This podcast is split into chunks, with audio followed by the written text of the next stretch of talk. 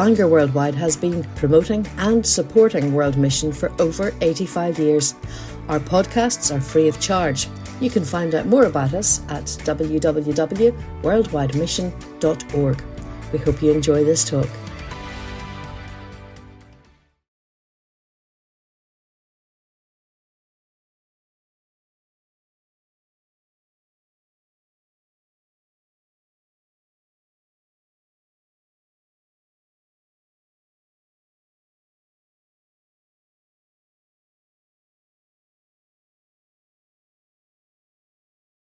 Well, good evening, everyone, and welcome to again St. Saviour's Dollingstown for evening worship on this very special Mission Sunday. So, this morning we heard from Scott Ballantyne from Adopt a Child Ireland, and we also heard from Hervin Fushikali uh, from Albania Adopt a Child, and we hope that you were greatly, greatly blessed. And this evening we're really blessed to have Lindsay Brown from IFES, uh, International Fellowship of Evangelical Students, who's going to tell us what God is doing across the world. So we pray that you're really, really blessed by our worship today. Just a few little announcements. Uh, our next drive in service, in fact, I would say probably our last drive in service of the summer, is next Sunday at 3 p.m. Park your cars up from 2:30, and let's uh, invite loads of people and finish the summer with some great worship together.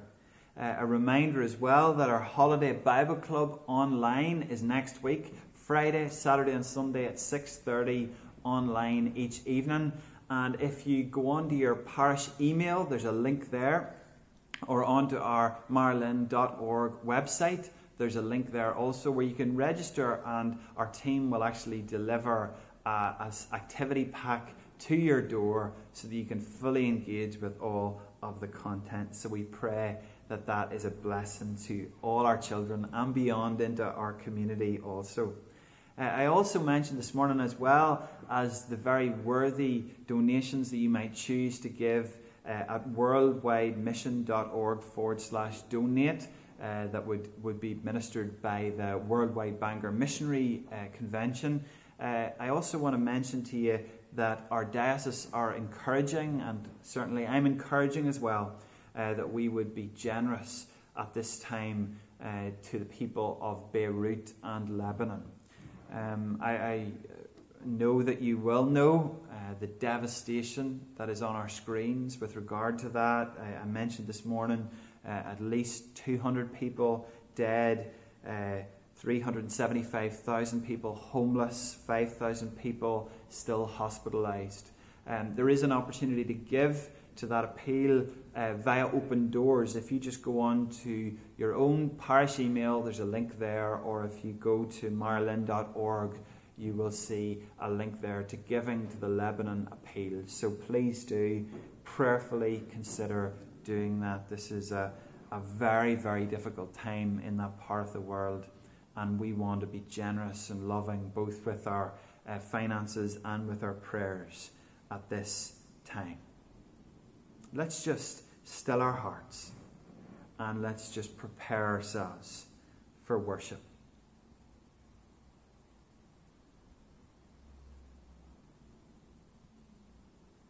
Lord God, we thank you that when you gave the Great Commission, that Jesus said that we are all sent into the world to make disciples. And Father, we want to repent for times where we've thought it's somebody else's job, it's somebody else's mission, it's not for me. But Father, I pray that tonight we would be reminded that it's for the whole people of God to tell the whole story of God to the whole of God's world. Father, would you do something in our hearts that causes us to well up and over with the gospel of Jesus Christ that we would want others to know. People in Albania, people in Northern Ireland, people in uh, uh, Lebanon, Beirut, and all the nations of the world. Lord, we pray that we would be moved to move until all the world would know of your goodness and love. Lord, as we enter into this time of worship, we pray that not only with our lips would we make a song, but with our lives, a song of who you are and what you have done. For Jesus' sake and for his glory. Amen. Let's sing.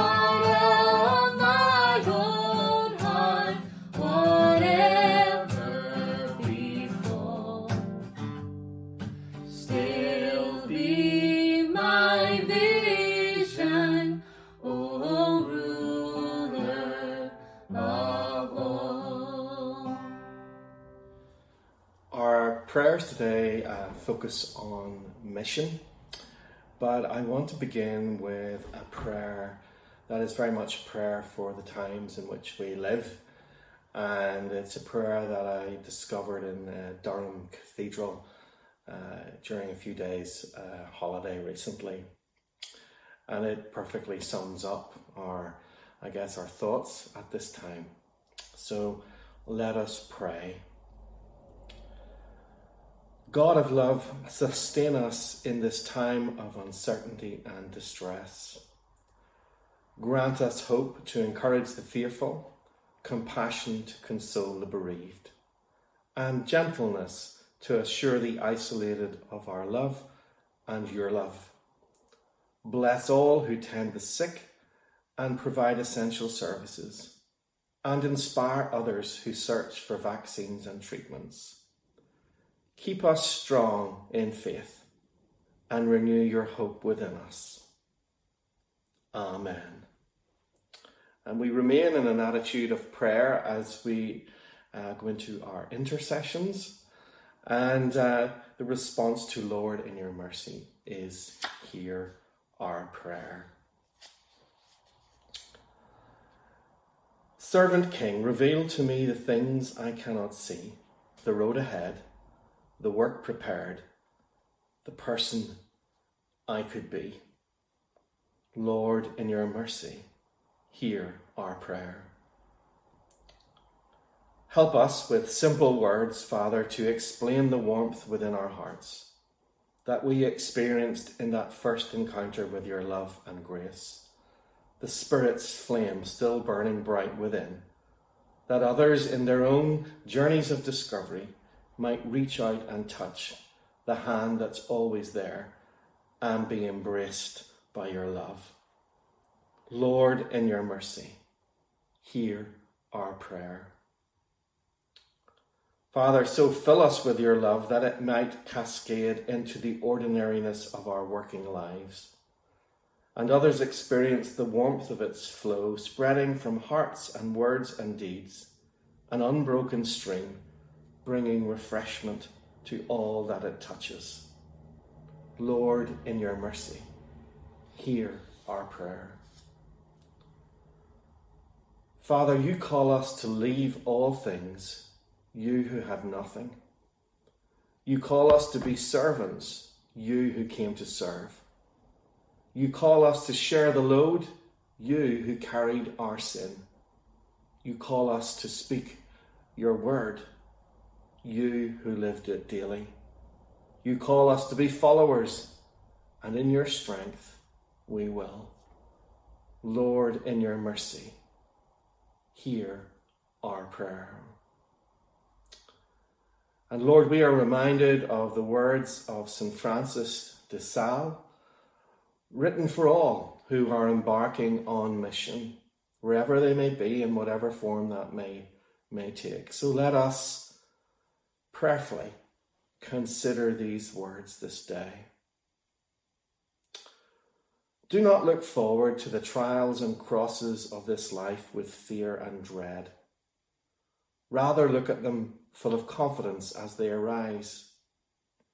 God, to whom you belong, will deliver you from them. He has guided and guarded your life thus far. Hold fast to his dear hand, and he will lead you safely through all trials. Whenever you cannot stand, he will carry you lovingly in his arms. Do not look forward to what might happen tomorrow. The same eternal Father who cares for you today will take care of you tomorrow and every day of your life. Either he will shield you from suffering, or he will give you unfailing strength to bear it. Be at peace and put aside all useless thoughts, vain deeds, and anxious imaginations. And Father, may those words speak deeply to our hearts this day. Lord, in your mercy, hear our prayer. Father God, be the life I live and be the love that I give. Lord, in your mercy, hear our prayers. And we bring all our prayers together in the words that our Father taught us. Our Father, who art in heaven, hallowed be thy name. Thy kingdom come, thy will be done on earth as it is in heaven. Give us this day our daily bread, and forgive us our trespasses, as we forgive those who trespass against us. Lead us not into temptation, but deliver us from evil. For thine is the kingdom, the power, and the glory, for ever and ever. Amen. My name is Lindsay Brown, and I'm uh, connecting with you this evening from across the water uh, in Wales. Uh, I work with university students uh, all across Europe Um, but for 40 years, I've been working with the International Fellowship of Evangelical Students, and uh, it's been my privilege to visit and see student work firsthand in many countries around the world. So this evening, your vicar asked if I would share something about the state of the church worldwide. I'm sure as we look at the news in the past week, we see a world which is in turmoil. Um, examination system breaking down, bombs going off in Beirut, protests in Belarus, uh, turmoil because of the COVID 19 pandemic, problems all around the world. And we're bound to ask ourselves what in the world is, is happening. What we almost never see on the screen, however, in our daily news, is an update on what God is doing around the world. For often, even in the midst of all this turmoil, uh, God is at work. So this evening, I thought I would share with you five developments or challenges or trends which have an impact on Christian mission all around the world, which you're unlikely to hear on the daily news. There's much in the scripture about how to respond to times of turmoil. One of the most helpful books, actually, is just a book which has three chapters by the prophet, prophet Habakkuk, or as Americans insist on calling him Habakkuk uh, in the Old Testament. He's called a minor prophet, um, I think because he just wrote three chapters. We know nothing else about him from the rest of scriptures, but you can find his book in the Old uh, Testament. He's writing about a time about five centuries before the coming of Christ when the Jews were um, awaiting uh, an invasion uh, from the east. And uh, they'd been through a period of time when they were recalcitrant, disobedient. God was warning them of judgment to come. When you read the prophecy, um, it's a pretty bleak statement about what's going to be happening to the Jews and what some of the neighboring tribes are up to. But there are three glimmers of hope uh, in the letter. The one is the first reference to uh, the just shall live by faith um, at the beginning of chapter 2 in Habakkuk's letter, um, which is one of the great doctrines of the scriptures, of course. Uh, the second is where in chapter 2, after um, revealing through his prophecy some of the terrible things that are coming uh, uh, upon the Jewish people. He says in verse 14, after these statements about coming impending judgment, he says, For the earth will be filled with the knowledge of the glory of the Lord. It seems almost quite out of place where Habakkuk is speaking about the expansion, if you like, of the impact of um, the, me- the Bible of the Message and the Word of God across the world. Um, it's, if you like, a prophetic missionary verse about how the gospel would spread around the world. How can we read that today? If we ask the question, where, what in the world is God doing? Well, the first thing we can notice is that the gospel is spreading remarkably all across the globe. The one region of the world where it's having the least impact, if you like, or slowing down is the European context. But in many other parts of the world, including the Middle East, uh, Asia, Latin America, and Africa, the church is growing at a staggering rate. Uh, this evening, I want to speak about the evangelical church, particularly. Evangelical is a New Testament word which just comes from the Greek word evangelion, evangelion, which just means gospel, good news people.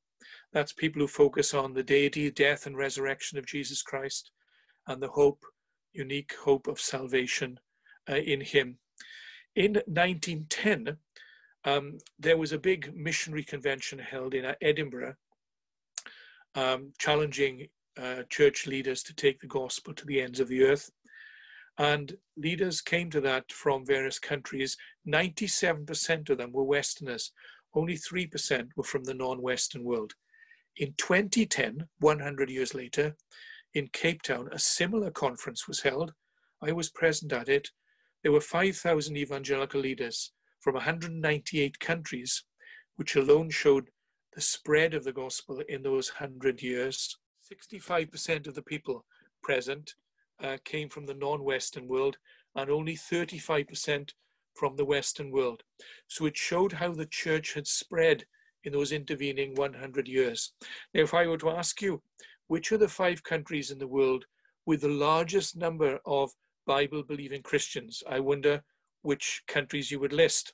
I'm sure you'd say the USA, but then you may be surprised to hear the other four are China, which at a conservative estimate has between 70 and 100 million evangelical Christians. They're probably not more than a, a couple of million uh, in the UK. Uh, Nigeria uh, in Africa, um, where um, about 1,500 people a day profess newfound faith in Jesus Christ. Uh, Brazil in Latin America, where there are 400 converts uh, every day.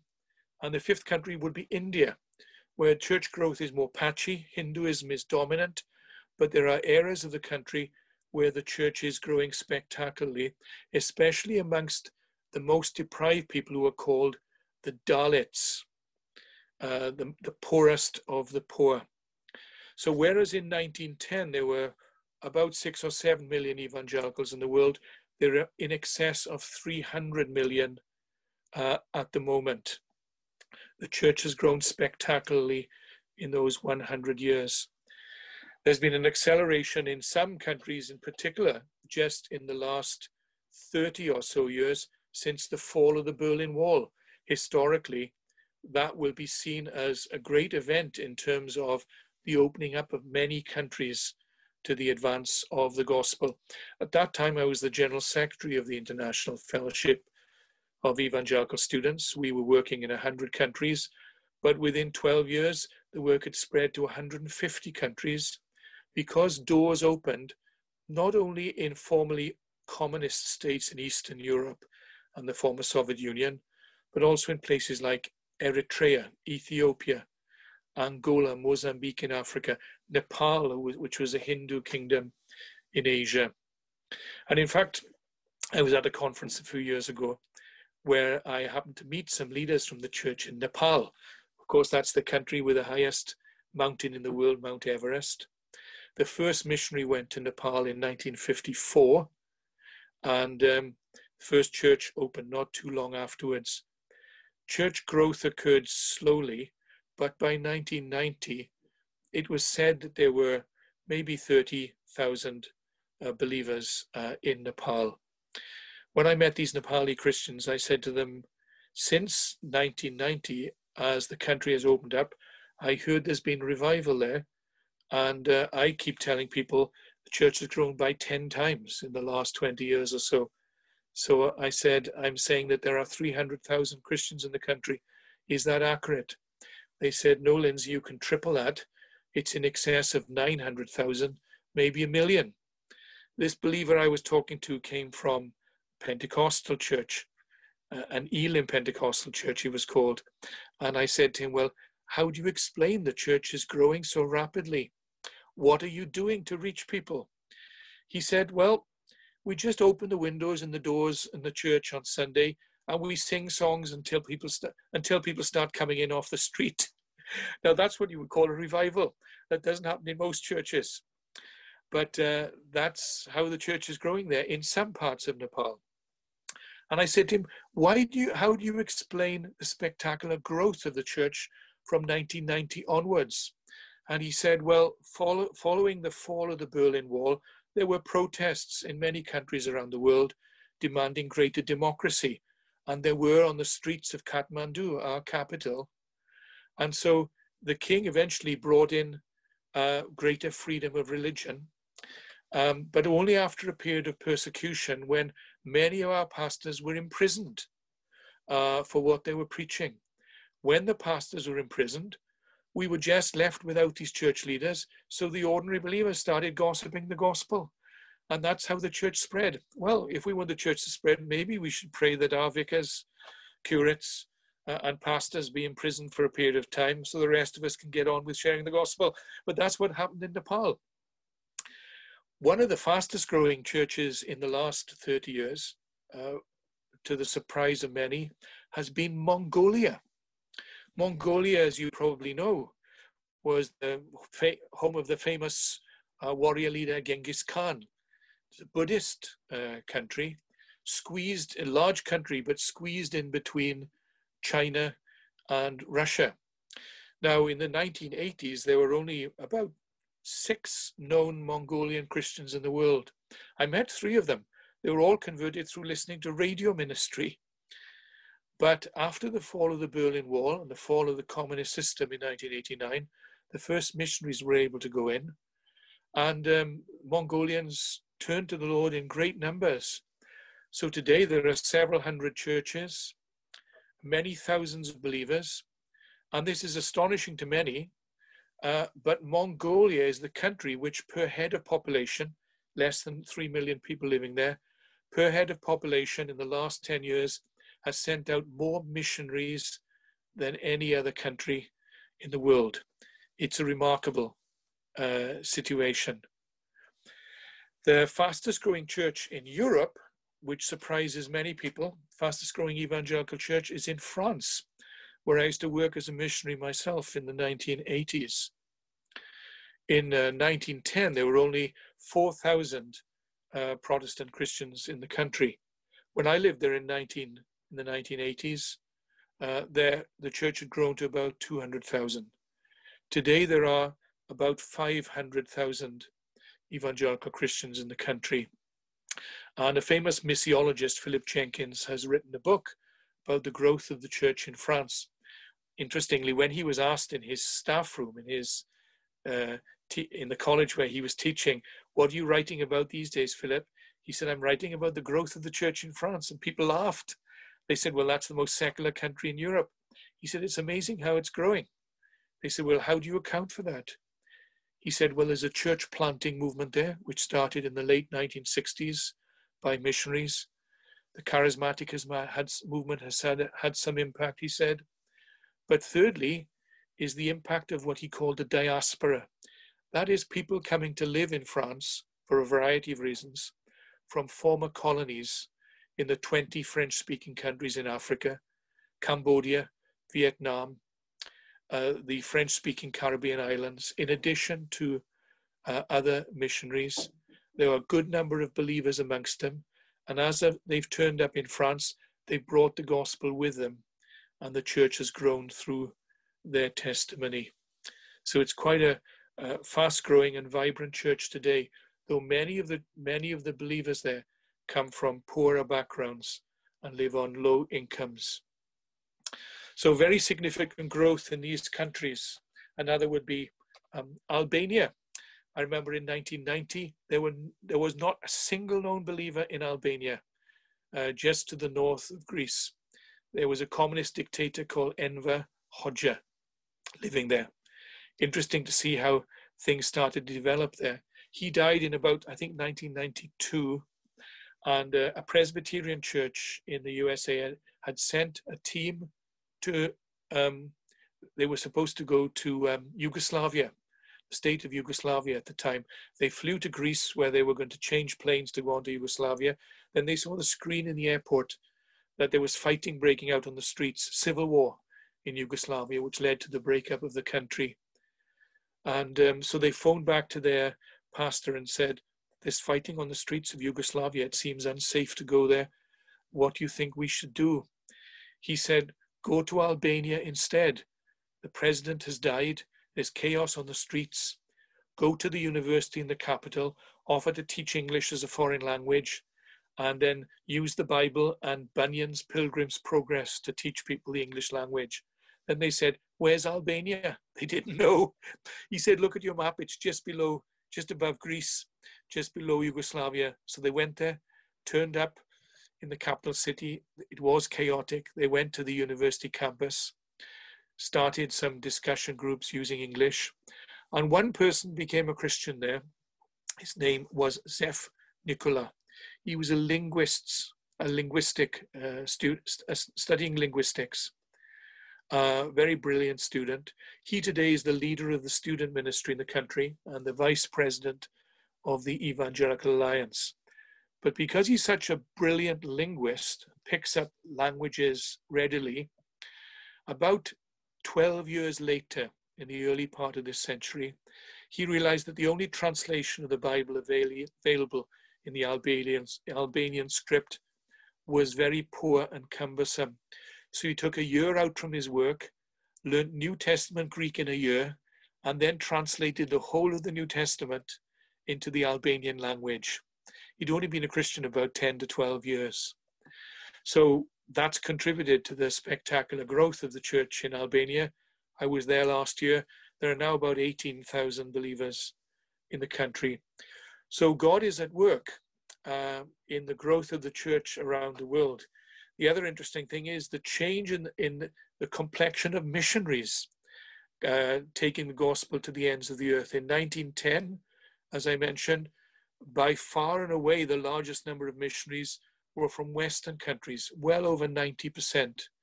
These days, it's only 35% and shrinking. 65% are coming from other countries where the church has grown over the years. Let me give an example. Uh, in 1900, 16% of the missionary force around the world um, were non Westerners. In 2025, it's estimated that 69% will be from the non Western world. In 1987, there were 1,600 missionaries from Latin America in the world. Today, there are 14,000 Latin American missionaries, many in Spain and Portugal, North Africa, and elsewhere, taking the gospel with them. So there's been a huge transformation in the advance of the gospel.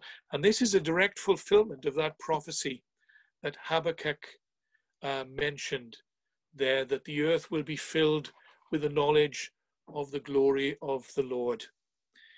Um, that's the first thing that's happened in terms of the worldwide church. The second thing, which is worth mentioning, however, is more negative, and that is the decline of what used to be called Christendom or the church in the Western world as we've been impacted by the unholy trinity of pluralism, the new atheism, and um, materialism, secularism. These have had a deep and a penetrating impact on our culture. Uh, interestingly, though, the one area where the church still seems to be having its biggest impact is, is in the student world. If you look at universities in the UK, including Northern Ireland, often the biggest groups in the universities are the evangelical student groups. The one in Queen's University in Belfast is probably one of the three or four largest, for example, in the whole of Europe. What is interesting is that the gospel is penetrating universities uh, in Europe.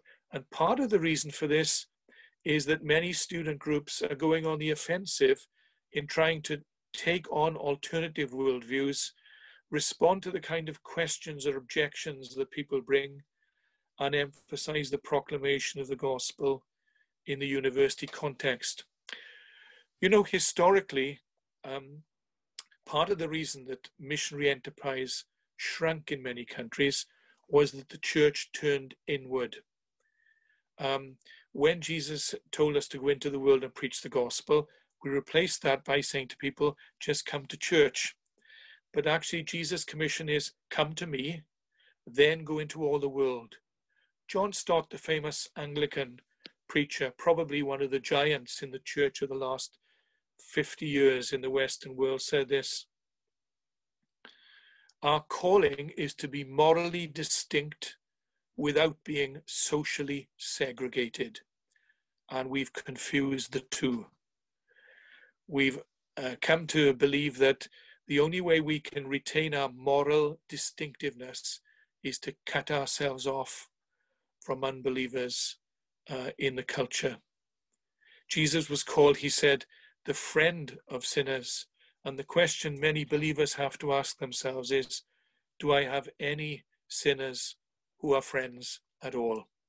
God's calling to us is to reach out to people in the challenging circumstances of the Western world, I think part of the key is to engage with people in the media, television, radio, in the universities to capture the high ground, communicate the gospel, answer people's questions, as well as build alternative, attractive communities. This, it seems to me, is what happened in the era called the Reformation from in the 15th, 16th century, from which all Protestant churches have come into existence. Martin Luther and John Calvin were not just interested in doctrinal clarity, but it's fascinating to read how they reached out to people in public debates and dialogues, how they created publishing houses, um, how they sent missionaries out, and so on. And I think one of the models that we have for responding to an increasingly secularized world is to follow their example of going into every sphere of the culture and bearing witness to Christ wherever He's placed us.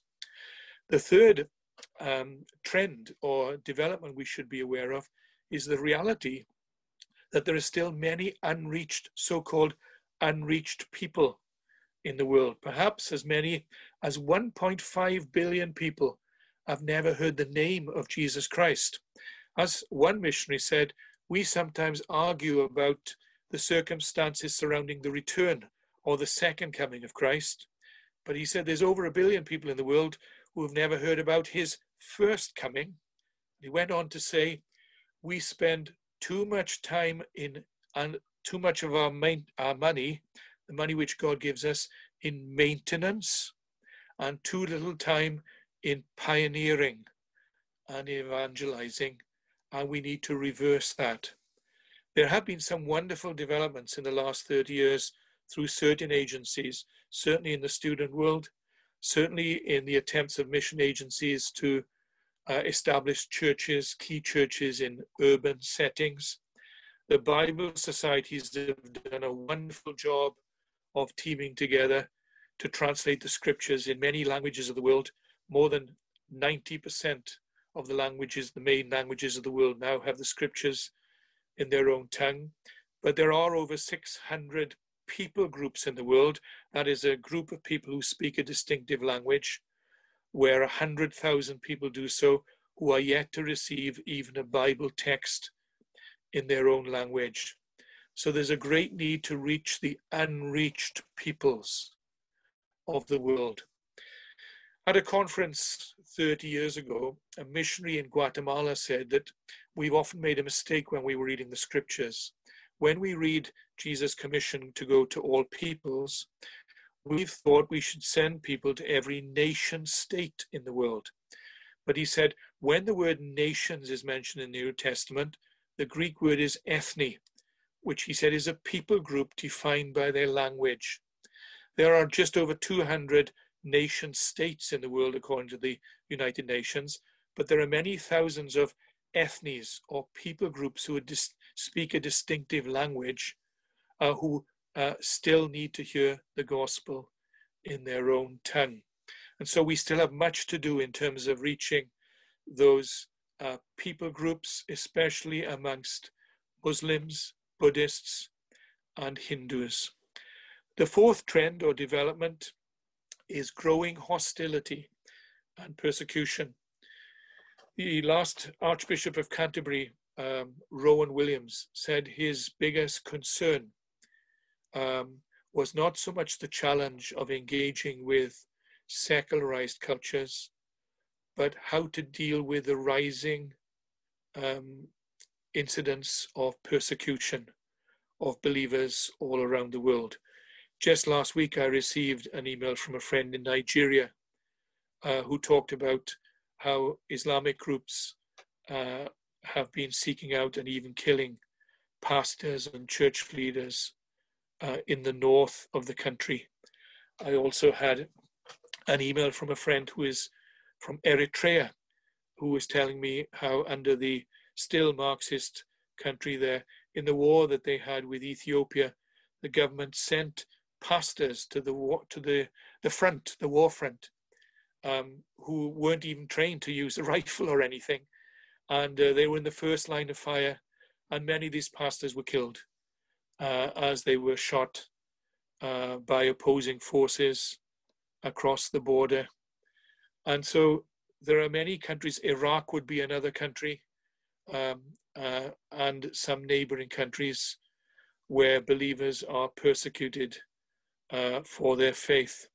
I noticed that the Archbishop of Canterbury in recent days has set up a commission under the Bishop of Truro, I think, in the southwest of England, to look at the problem of the persecution of believers uh, all around the world.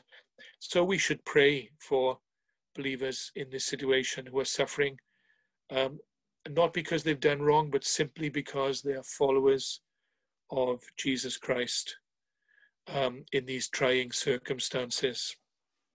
The fifth and final area I'd like you to be aware of is that mission has come to us. So the church is growing in many parts of the world, uh, while it seems to be retracting uh, in Europe. There are still many unreached people groups to, to reach with the gospel. Um, many believers are experiencing persecution and hostility in some tough countries around the world.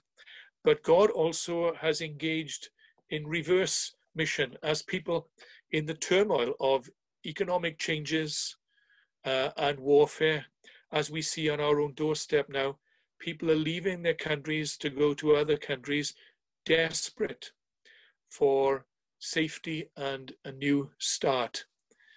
Uh, it's not just um, economic migrants, however, but international students who are coming to our shores to study in our universities, which gives us an opportunity to share the gospel with these people when they're away from home.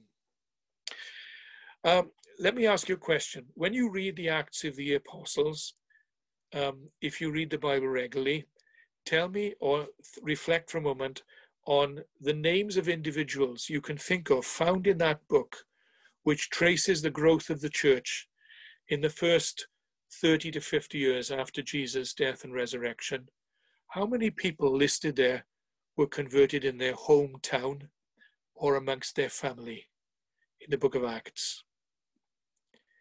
The answer is almost none. We know that Timothy was converted through the testimony of his wife, his, his mother, uh, and his grandmother, Lois and Eunice, after uh, they raised him after his father had died. But we we have to look very hard to find others who were converted at home, starting from the day of Pentecost, when people went from 17 language groups listed in Acts chapter 2 to hear Peter's sermon at Pentecost about the claims of Jesus Christ, his deity, his death, and his resurrection. People were converted as a result of that sermon and then took the gospel to neighboring countries including Egypt, Iraq, uh, some countries in southern Europe.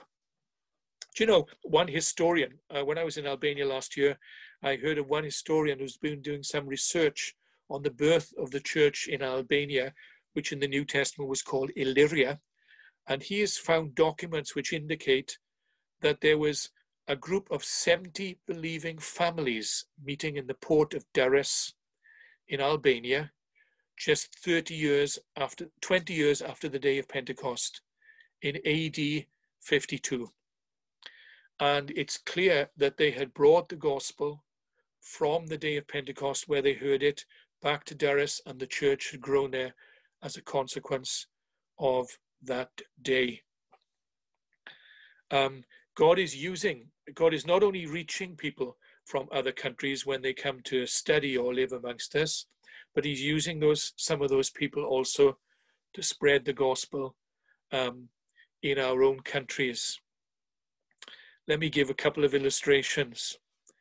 First of all, the impact on international students as they hear the gospel in Britain. Um, I don't know if you know any students or immigrants from other parts of the world, but one of the things you might pray for in the coming weeks is that God would give you one friend from another country that you could encourage and help. We used to live in a terraced house in Cardiff next to an Iraqi on one hand and Bangladeshi folks uh, on the other. And um, it was fascinating to uh, engage with them. Um, but on one occasion, I met a friend called Derek Matungu.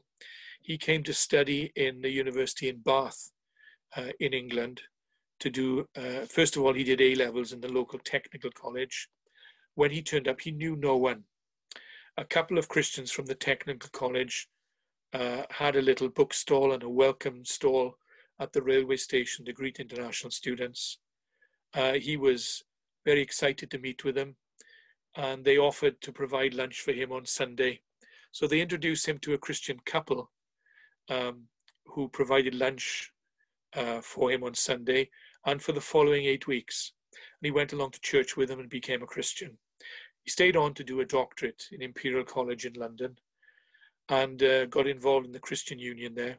And he thought this was wonderful, the Christian Union, so he thought he'd start something like it back in Zambia, his home country. So when he returned home, he started Bible studies for students in the University of Lusaka. The group grew very quickly to encompass 10% of all the students in the university. Then um, the news got to the presidential palace. Famous president at the time called Kenneth Kaunda. Uh, Kaunda heard about the growth of the student group, so he sent for Derek Mutungu to come to the presidential palace.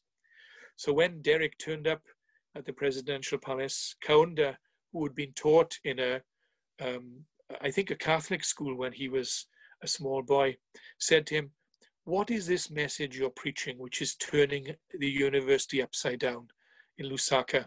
And typical of an African student, Derek preached the gospel to Kaunda, who started to weep. And he said, This is the message our culture desperately needs to hear. Come back in two weeks' time and bring your student committee with you. So Derek turned up two weeks later with the eight members of the executive committee of the Christian Union in Lusaka University when he went into the presidential palace, the president was standing there with the whole cabinet lined up. Can you imagine this? Uh, with Boris uh, Johnson, our prime minister, and all his cabinet. Well, they need to hear the message. If they were lined up, lined up, and the student went to preach with them, so Derek preached the gospel to these members of parliament. And I know that story because one of the men who was there has become a Christian. And uh, he told his son, who told me of the story. And I've met Derek myself and seen the impact, all because he heard the gospel through a kindly family when he was studying in the UK. But also, God is using the diaspora or people from other parts of the world um, when some there are some believers amongst them who bring the gospel uh, with them when they come to study in our countries and elsewhere. And I heard a wonderful story about this from uh, a missionary friend called Vivienne Stacey, who's gone on to heaven to be with the Lord now. She was a single woman who traveled extensively through the Middle East and had many Muslim friends. On one occasion, she was traveling in one of the Gulf states and she was invited into the home of a friend she'd known uh, when this woman was previously a student. And uh, Vivienne was invited to sit in the living room. This woman had married a very wealthy Muslim uh, man and uh, they sat down and had some tea and some uh, fruit and so on. And after a while, this lady said to Vivienne, Vivienne, I haven't seen you for a while. I'd like to bring you, ask if you come downstairs to see this room which we built uh, underneath the house. Uh, Vivienne wasn't really interested, but she thought out of courtesy she'd go. So she went downstairs, and as they got to the room, the woman switched the light on. And uh, when they looked in the room, there were over 70 people sitting there. So Vivienne said to her, what are all these people doing in this room? She said, I told them that someone would come to explain about Isa in the Injil, Jesus in the Gospel. Um, and Vivienne said, But it's illegal. You can be executed for doing that. Who is going to do that? She said, You are. And uh, Vivienne said, Well, who are all these people? I'd like to know who they are before I speak to them because it could be costly. And she said, You know, I had a Filipina maid who came and worked for me several years ago. And I noticed that as she was cleaning around the house, she was singing all the time and she was so joyful. so one day I said to her, Why are you singing all the time? Why are you so joyful? And she said, Because I've come to trust in Jesus Christ and He's put a song in my heart and I have to sing about it every day. He gives me so much joy. And then she said, when she told me this, I said to her, Well, tell me how I may find that joy too, for I'd like to have it for myself. So she shared the gospel with me. She said, I became a secret believer, but I said nothing to my husband, who had been a strict Muslim.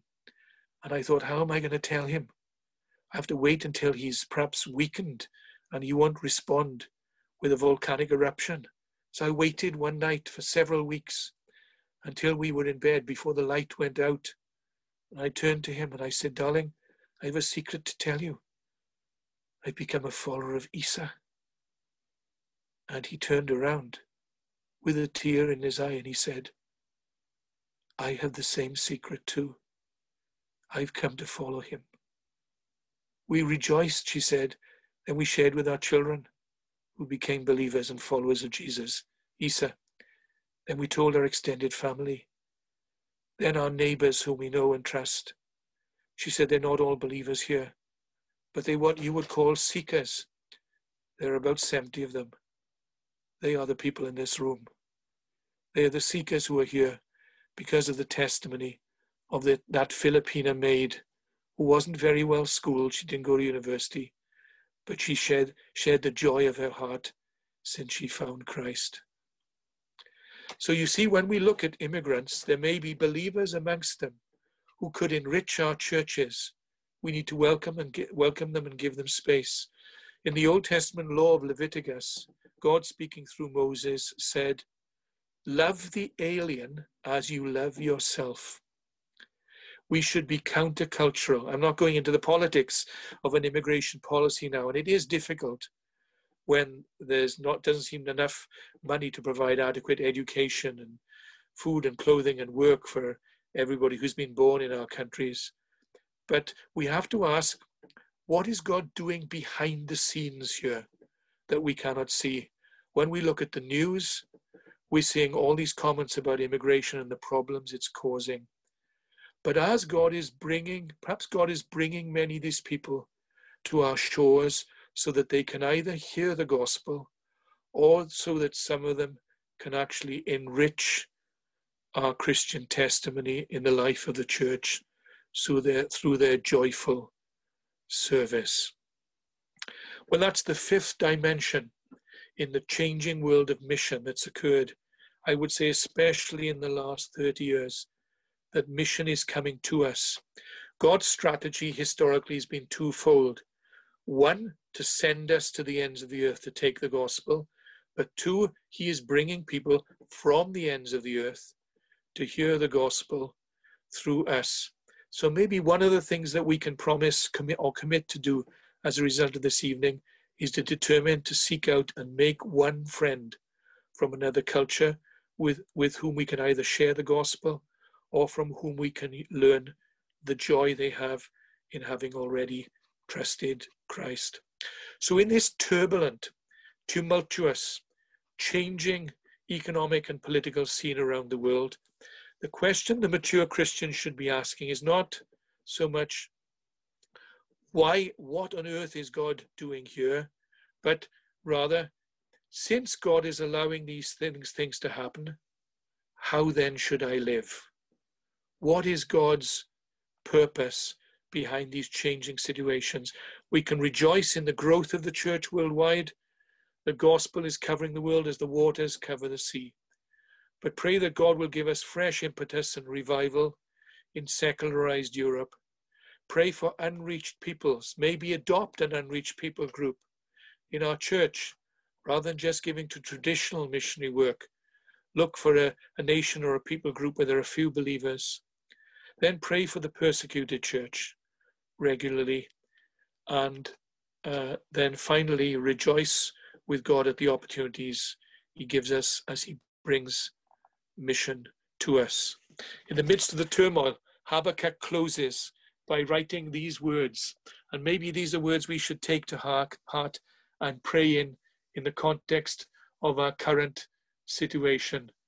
Though the fig tree Though the fig tree should not blossom, and there be no fruit on the vines, though the yield of the olive should fail, and the fields produce no food, though the, the, the flock should be cut off from the fold, and there be no cattle in the stalls. In other words, though we may be surrounded by calamity and disasters and difficulties, the message Habakkuk brings to us is Yet I will exult in the Lord. I will rejoice in the God of my salvation, for the, the Lord God is my strength.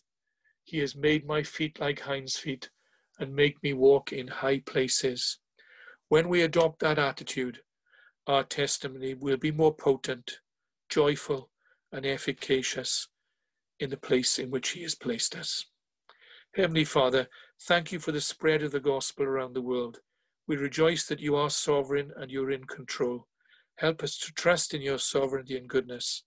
Help us in the midst of the uncertainty and the turmoil to ask, how then should we live given that you've allowed us to live in this generation and town uh, and situation? And help us, Lord, to see with something of your eyes and your perspective. Help us to reach out to uh, the immigrant population, to international students. Help us to pray for and identify with persecuted brothers and sisters. Bring about revival in the Western world. And Lord, continue uh, the growth and advance of the gospel all across the world in our generation and beyond, we pray in Jesus' name. Amen.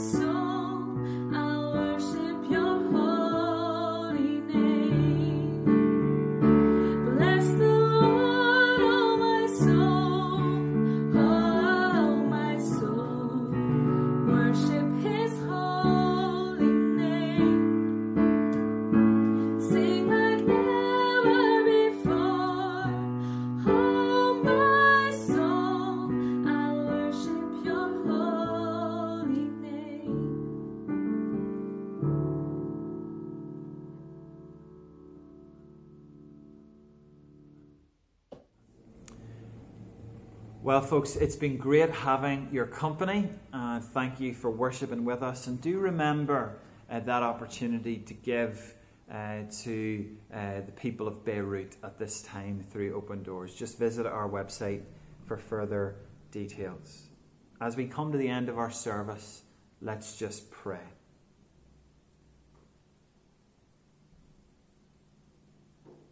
Lord God, thank you for how you have inspired us. Thank you for how you have challenged us. Thank you for how you have encouraged us. And we pray, Lord, that we would not be people of doom and gloom, but people of hope, people who know that we have a God who's active and moving, saving and blessing this world. Lord, come by your Holy Spirit and renew our mission for you. For Jesus' sake and in Jesus' name. Amen. May the amazing grace of the Master Jesus Christ, the extravagant love of God, the intimate friendship of the Holy Spirit be with all of you. Amen.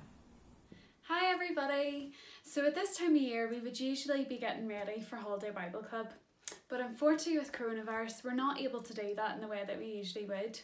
But we're really excited to let you know that we are going to be launching a toy filled, action packed Holiday Bible Club weekend on the last weekend of August.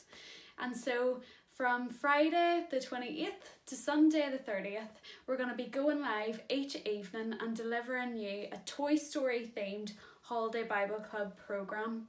There'll be lots of Bible stories, there'll be cool crafts, there'll be memory verses, and loads of things for you to enjoy.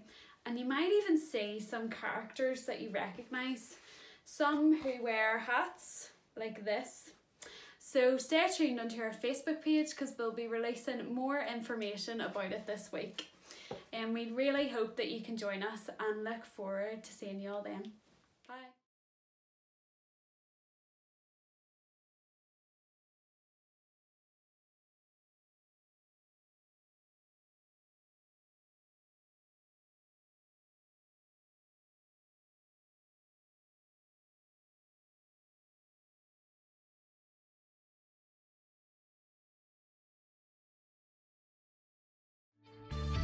We trust you've enjoyed this podcast. If you'd like to make a donation to support the work of Bangor Worldwide, please visit www.worldwidemission.org/donate.